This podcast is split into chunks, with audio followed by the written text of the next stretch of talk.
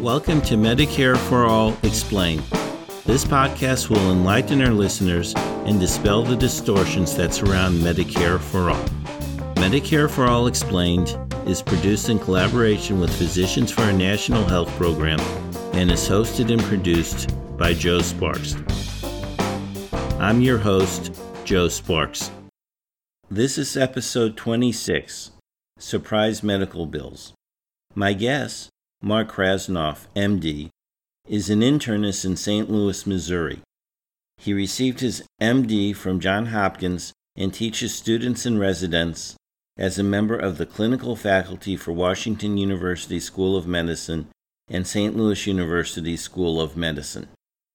Dr. Krasnoff has also held positions as president of the medical staff of SSM Rehabilitation Hospital and is chair of the peer review committee of St. Mary's Hospital in St. Louis. He has been involved with Physicians for Social Responsibility since 1987 and with Physicians for a National Health Program since 2012. Dr. Mark Krasnoff, welcome to Medicare for All Explained. Well, thank you very much for having me, Joe. Our topic today is surprise medical bills so please tell me what surprise medical bills are and why they are a problem. Well, ordinary medical bills are complicated enough, and you could do an entire podcast on that subject. But surprise medical bills are situations in which a patient may have a pretty good understanding of what they think they're going to find in a medical bill, and then they get a surprise, something that's completely unexpected. Often because something in the bill is coming from an out of network provider or entity that they had no idea was going to charge them an excessive amount of money above what their insurance company would normally require. And there are several examples of that. A first initial example could be a person who gets taken to the closest emergency room in a serious emergency situation where they really aren't in a position to make any decisions about the economics of their care. They only need their care and they come to a hospital that's closest to them but is not in their insurance network, often the insurance will be forced by state law or other negotiations to pay the normal payment they would make, even though it's an out of network emergency room.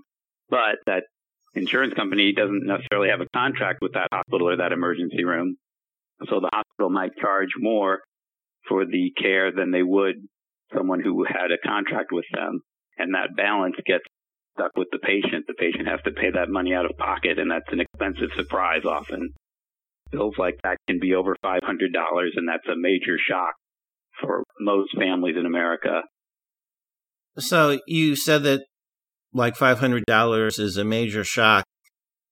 I assume you're referring to the statistics that came out that I think it was like 40% of families would have trouble paying an extra $400 expense in a month. Yes.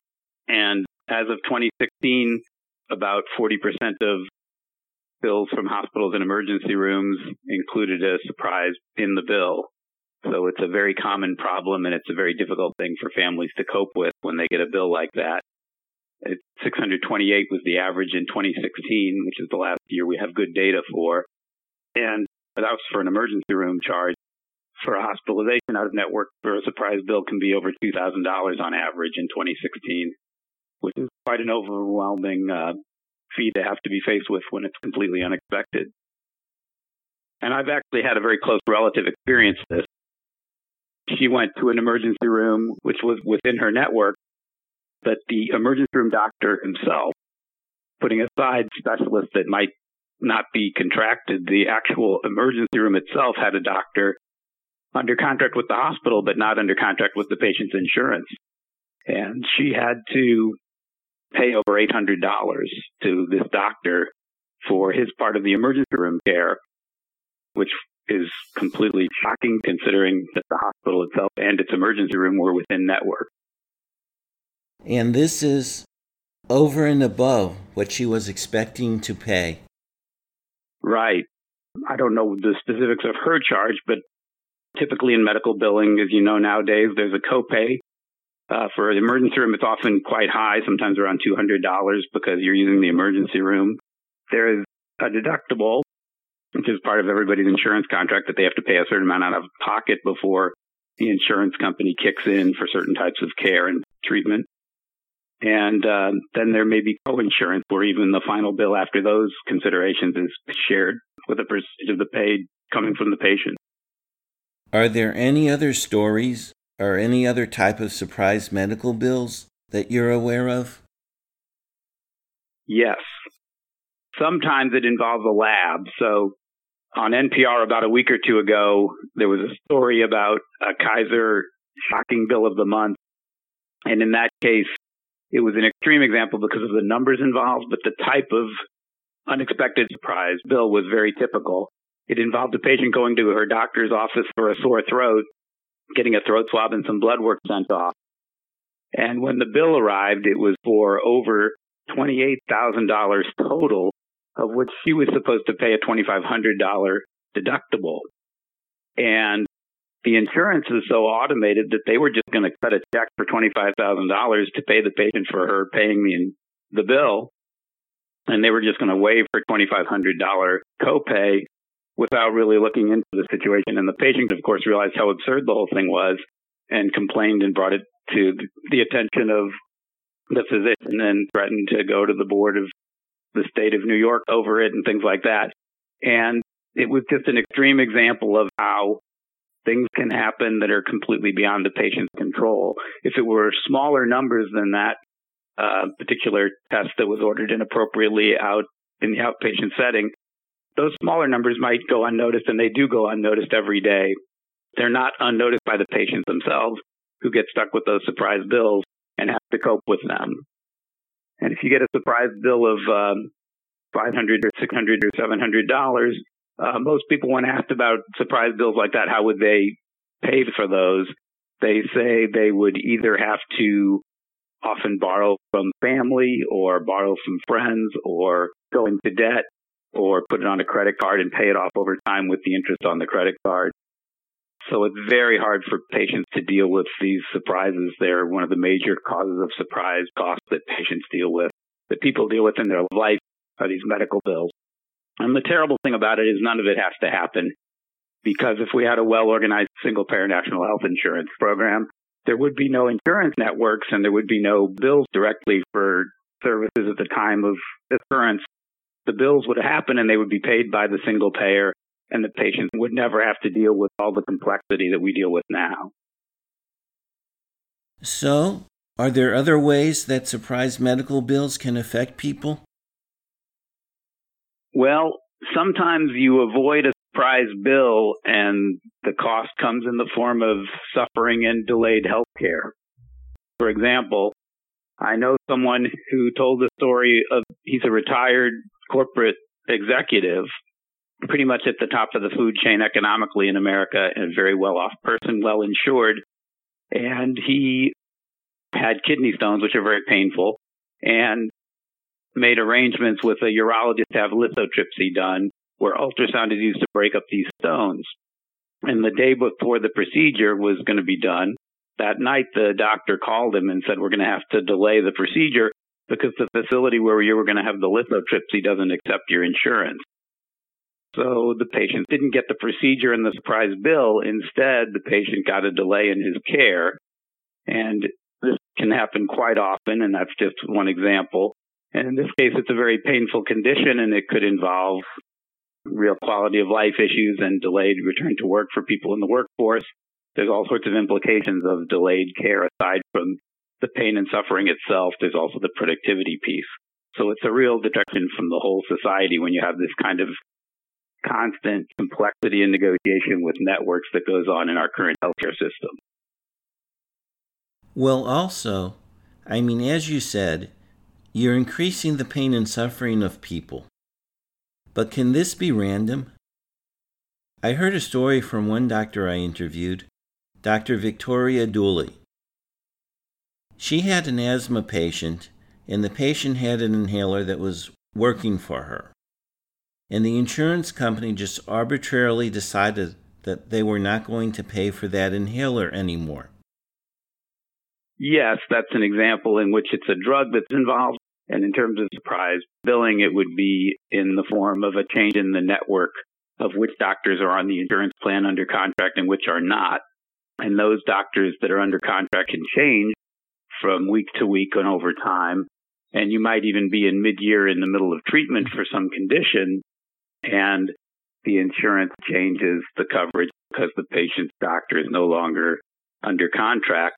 And they will often have to work out some kind of negotiated deal to complete some duration of care until they transfer over to another physician.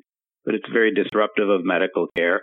And often the directories that are posted online and in mailings are not accurate and up to date because these networks change so frequently. And a patient may think that they're going to go see a doctor who's in network only to be told they're not in network. And they either see them and get a surprise bill or it gets caught before that and they get delayed care.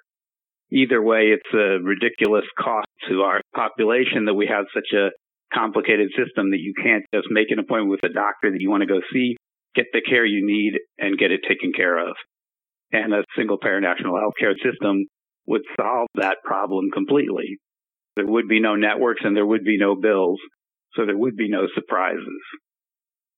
Well, you bring up a point that I would like to emphasize, and one of the talking points that opponents bring up against Medicare for all is, oh, you won't have a choice. But what they forget is most people who have employer sponsored insurance really have no choice. Their employer picks the plan. And then, as we just said, even if you're in a plan, things can change arbitrarily. And so, one of the advantages, as you mentioned, is that Medicare for All actually provides more choice because you can pick your doctor or hospital and not have to worry about it. And as you said, you don't have to worry about care changing. And I think that's an important point that people don't realize. Would you agree with that? Absolutely. People talk about the need for choice and competition because they want good free market competition to create the best care. But insurance companies don't really play a role in that. Their goal is to have the maximum difference between what people pay for their care, which is their premiums and deductibles and copays and, and, and mainly for the insurance companies, the premiums, and the cost of care that the insurance company itself pays out for the care. That's their financial incentive and their goal. They don't get rewarded for controlling healthcare costs, and they've never historically been able to control costs. What people really want when they want competition and choice is doctors and hospitals competing to do the best job.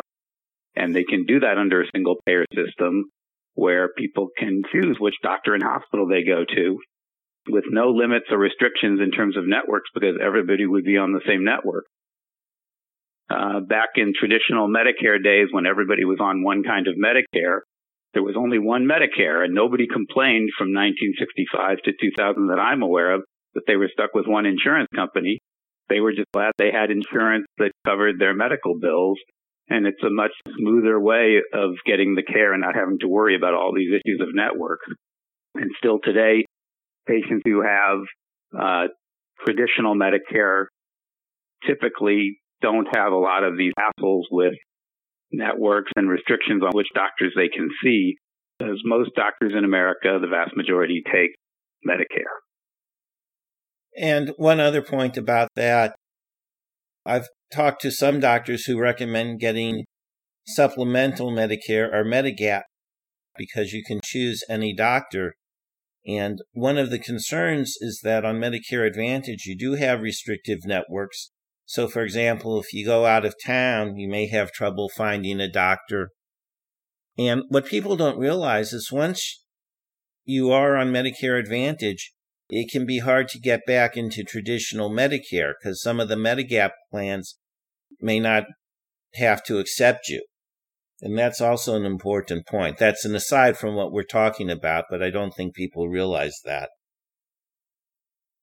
Right. And and those of us advocating for so many years for single payer national health insurance, Medicare for all, really are not talking about Medicare as it is for all. We're talking about improved Medicare for all, where we eliminate copays, deductibles, coinsurance, all out of pocket direct expenses from patients, and the care is all covered under a reasonable, rational system of payment that is fair and transparent, and the people of the country can judge for themselves whether the reimbursement going out for medical care is appropriate for certain types of care or not. The alternative that's being touted is something called the public option, where you keep all of the problems with our current system, the networks, the surprise bills, the balance billing, the situation where you get your care delayed because you happen to end up out of network. None of that is solved by having a public option, but all of it is solved by having Medicare for all, the real thing, single payer national health insurance, which is what was envisioned even before Medicare by people like Harry Truman and even Theodore Roosevelt. And one of the things, too, and I'm sure you've experienced this, under Medicare for All, doctors wouldn't have to spend their time fighting insurance companies to get the care that their patients need. Right. Doctors quite often now have to do the same job two or three times in order to get the patient the care they need. You may place an order for a medication like colchicine that used to be a generic, very cheap, easy to pay for. And now instead there are two brand names and if you pick the wrong one, the pharmacy won't automatically substitute. There's phone calls back and forth. There's a much higher cost than there was for the old generic. And there's no real justification for it.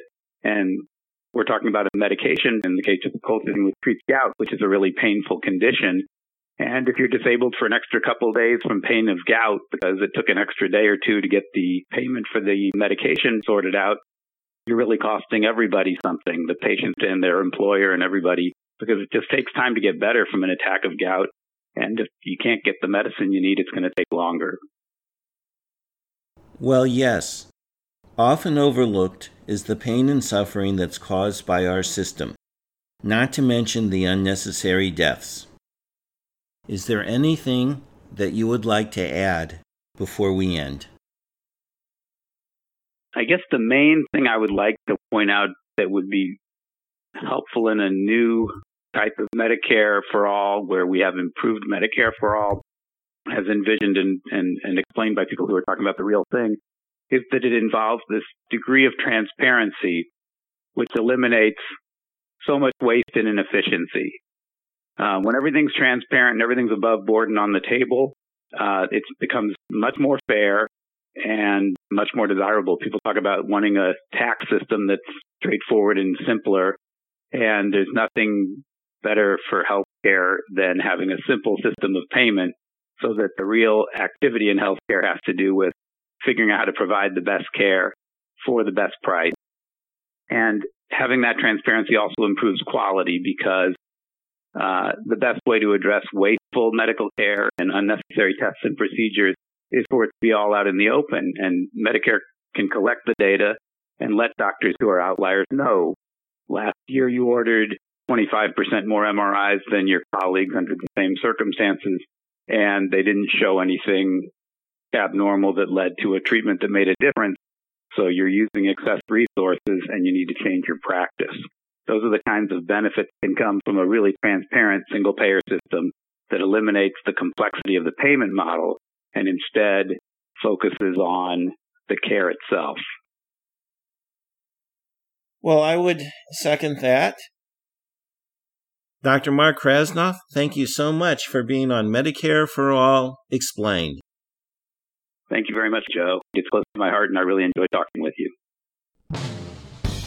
You have been listening to Medicare for All Explained. Information about this podcast can be found at our website, MedicareForAllExplained.org. The music for this show is Super Bubbly by Jesse Spillane. The logo was created by Lily Sparks. Thank you for listening.